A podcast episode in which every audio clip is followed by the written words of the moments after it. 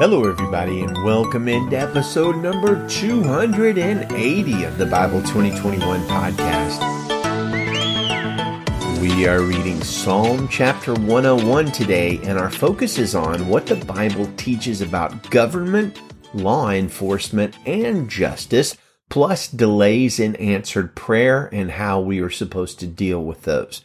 Well, every day we get into God's Word. We read it verse by verse. We think about it. We seek to understand it. We seek, most importantly, to obey it and follow it. And our goal is to encourage you in daily Bible intake, daily Bible following and understanding. And I would invite you to share the show with friends and neighbors. Tell them about it. Ask them to subscribe and check it out. And the best way you can maybe point people to understand the show or subscribe to the show or find out more about it is our website, which is Bible2021.com.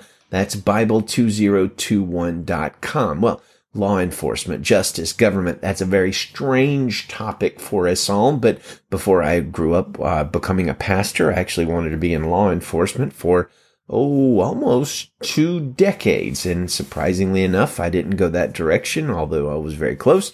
I went with being a pastor, but it's a topic near and dear to our, my heart. But before we dive into our main topic, let's address a topic that's not at all a strange topic for a psalm. Let's read the first two verses, which says, I will sing of faithful love and justice. I will sing praise to you, Lord. I will pay attention to the way of integrity. When will you come to me? Now, as we've talked about multiple times, the Bible doesn't give us an unrealistic view of how things work spiritually.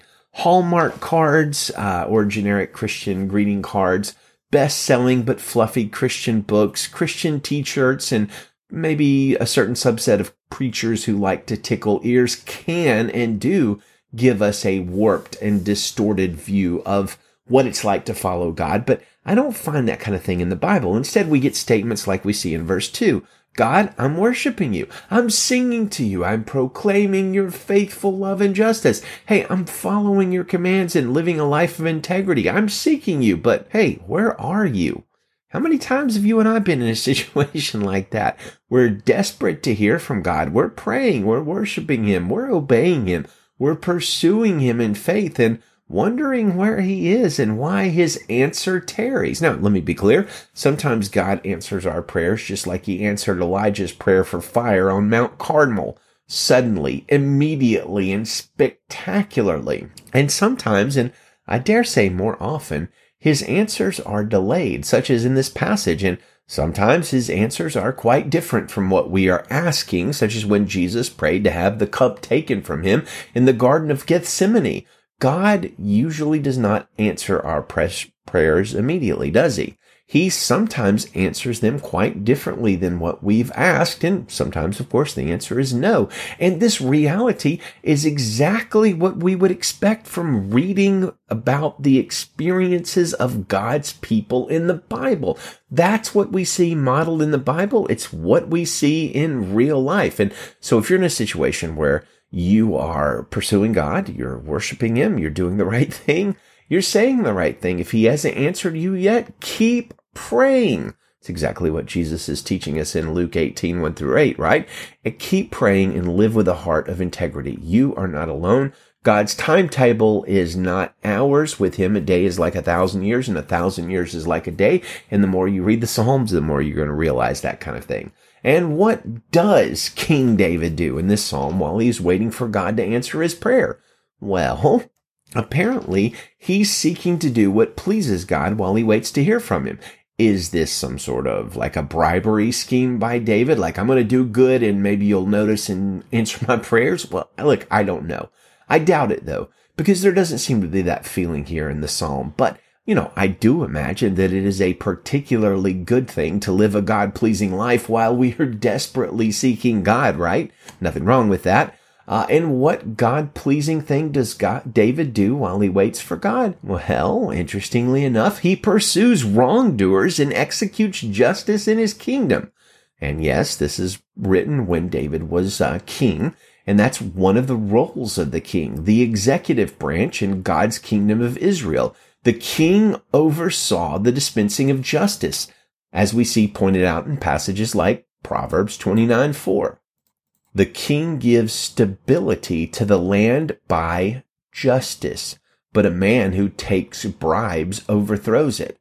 And as we might have uh, remembered, when the Queen of Sheba praised Solomon in 2 Chronicles 9 8, she talks about wisdom too. She says, Blessed be the Lord your God. He delighted in you and put you on his throne as king for the Lord your God. Because your God loved Israel enough to establish them forever, he has set you over them as king to carry out justice and righteousness. We also see this connection between the king as the head of the government and justice when King Solomon asked for wisdom from God rather than rich, riches and power. And God saw that request for wisdom tied closely to justice. In 1 Kings 3 verse 10, it says, Now it pleased the Lord that Solomon had requested this. So God said to him, because you've requested this and did not ask for long life or riches for yourself or the death of your enemies, but you asked discernment for yourself to administer justice, I will therefore do what you have asked. I will give you a wise and understanding heart so that there has never been anyone like you before and never will be again. So yeah, you see that? The, the thing that the wisdom that Solomon asked for had very close ties to justice because that's his role as the king to administer justice. Even Jesus, the king above all kings, will establish justice and righteousness. He will punish evil and he will protect and uphold the righteous. Isaiah 9 7 prophesies about him. His divin- dominion will be vast and its prosperity will never end. He will reign on the throne of David and over his kingdom to establish and sustain it with justice and righteousness from now on and forever. The zeal of the Lord of armies will accomplish this. And so, yes, punishing evil is quite in line with what the king as the leader of the government is supposed to do. This pleases God, as David notes in today's Psalm, verse 7. No one who acts deceitfully will live in my palace. The one who tells lies will not be retained here to guide me. Every morning I will destroy all the wicked of the land, wiping out all evildoers from the Lord's city. Now, this may seem somewhat stark to us because many of us see God primarily as a God of mercy. And yes, of course, as we talked about before, he abounds in loving kindness and he shows mercy to a thousand generations. And yet, listen to how he describes himself in Exodus 34, 6 and 7. The Lord, the Lord is a compassionate and gracious God, slow to anger and abounding in faithful love and truth, maintaining faithful love to a thousand generations, forgiving iniquity, rebellion, and sin. But he will not leave the guilty unpunished, bringing the consequences of the father's iniquity on the children and grandchildren to the third and fourth generation. Yes, God delights in justice and mercy. But, well, what does that have to do with today? Most of us listening are not under the judicial authority of the king, so what does the New Testament say to Christians about justice, government, and law enforcement? Surely, right, the New Testament being centered on Jesus would call for governments to be more merciful, right? Well, I don't know if that's the case. Christians are, yes, called to forgive and show mercy in the New Testament. Repeated forgiveness over and over again, 70 times 7 times, says Jesus. But governments, well, it turns out that's different. Consider what Paul says in Romans 13 verse 2. So then, the one who resists the authority is opposing God's command, and those who oppose it will bring judgment on themselves, for rulers are not a terror to good conduct, but to bad. Do you want to be unafraid of the one in authority? Do what is good and you will have its approval, for it is God's servant for your good.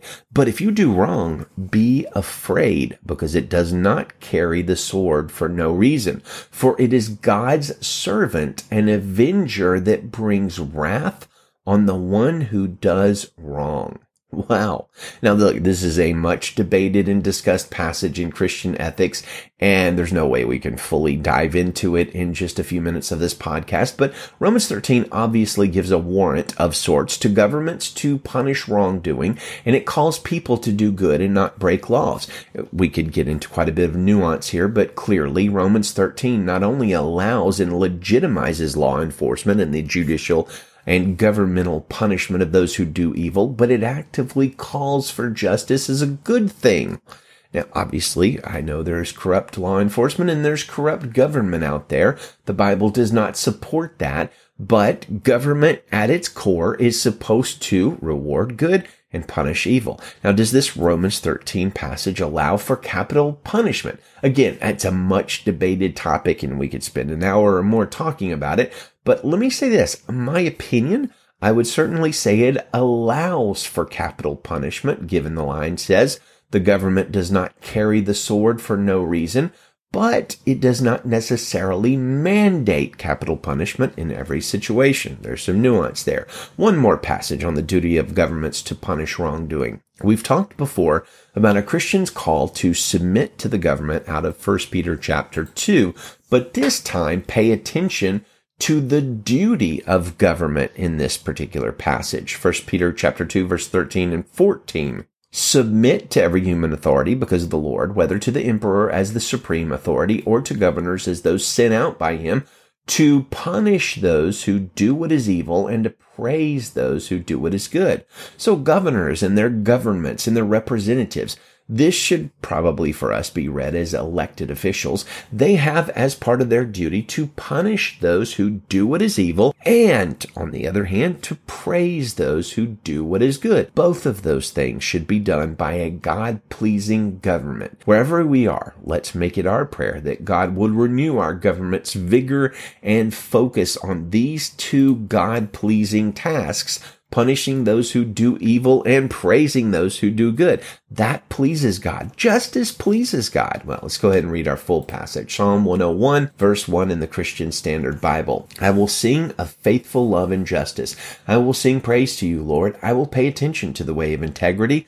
When will you come to me? I will live with a heart of integrity in my house. I will not let anything worthless guide me. I hate the practice of transgression. It will not cling to me. A devious heart will be far from me. I will not be involved with evil. I will destroy anyone who secretly slanders his neighbor. I cannot tolerate anyone with haughty eyes or an arrogant heart. My eyes favor the faithful of the land so that they may sit down with me. The one who follows the way of integrity may serve me. No one who acts deceitfully will live in my palace. The one who tells lies will not be retained here to guide me. Every morning I will destroy all the wicked of the land, wiping out all evildoers from the Lord's city. Amen. Well, we close with our Bible memory passage for the month of October, which is, of course, 1 John 4, 7 and 8. Dear friends, let us love one another because love is from God and everyone who loves has been born of God and knows God. The one who does not love does not know God because God is love. Amen. Well, good day to you, friends, and Godspeed.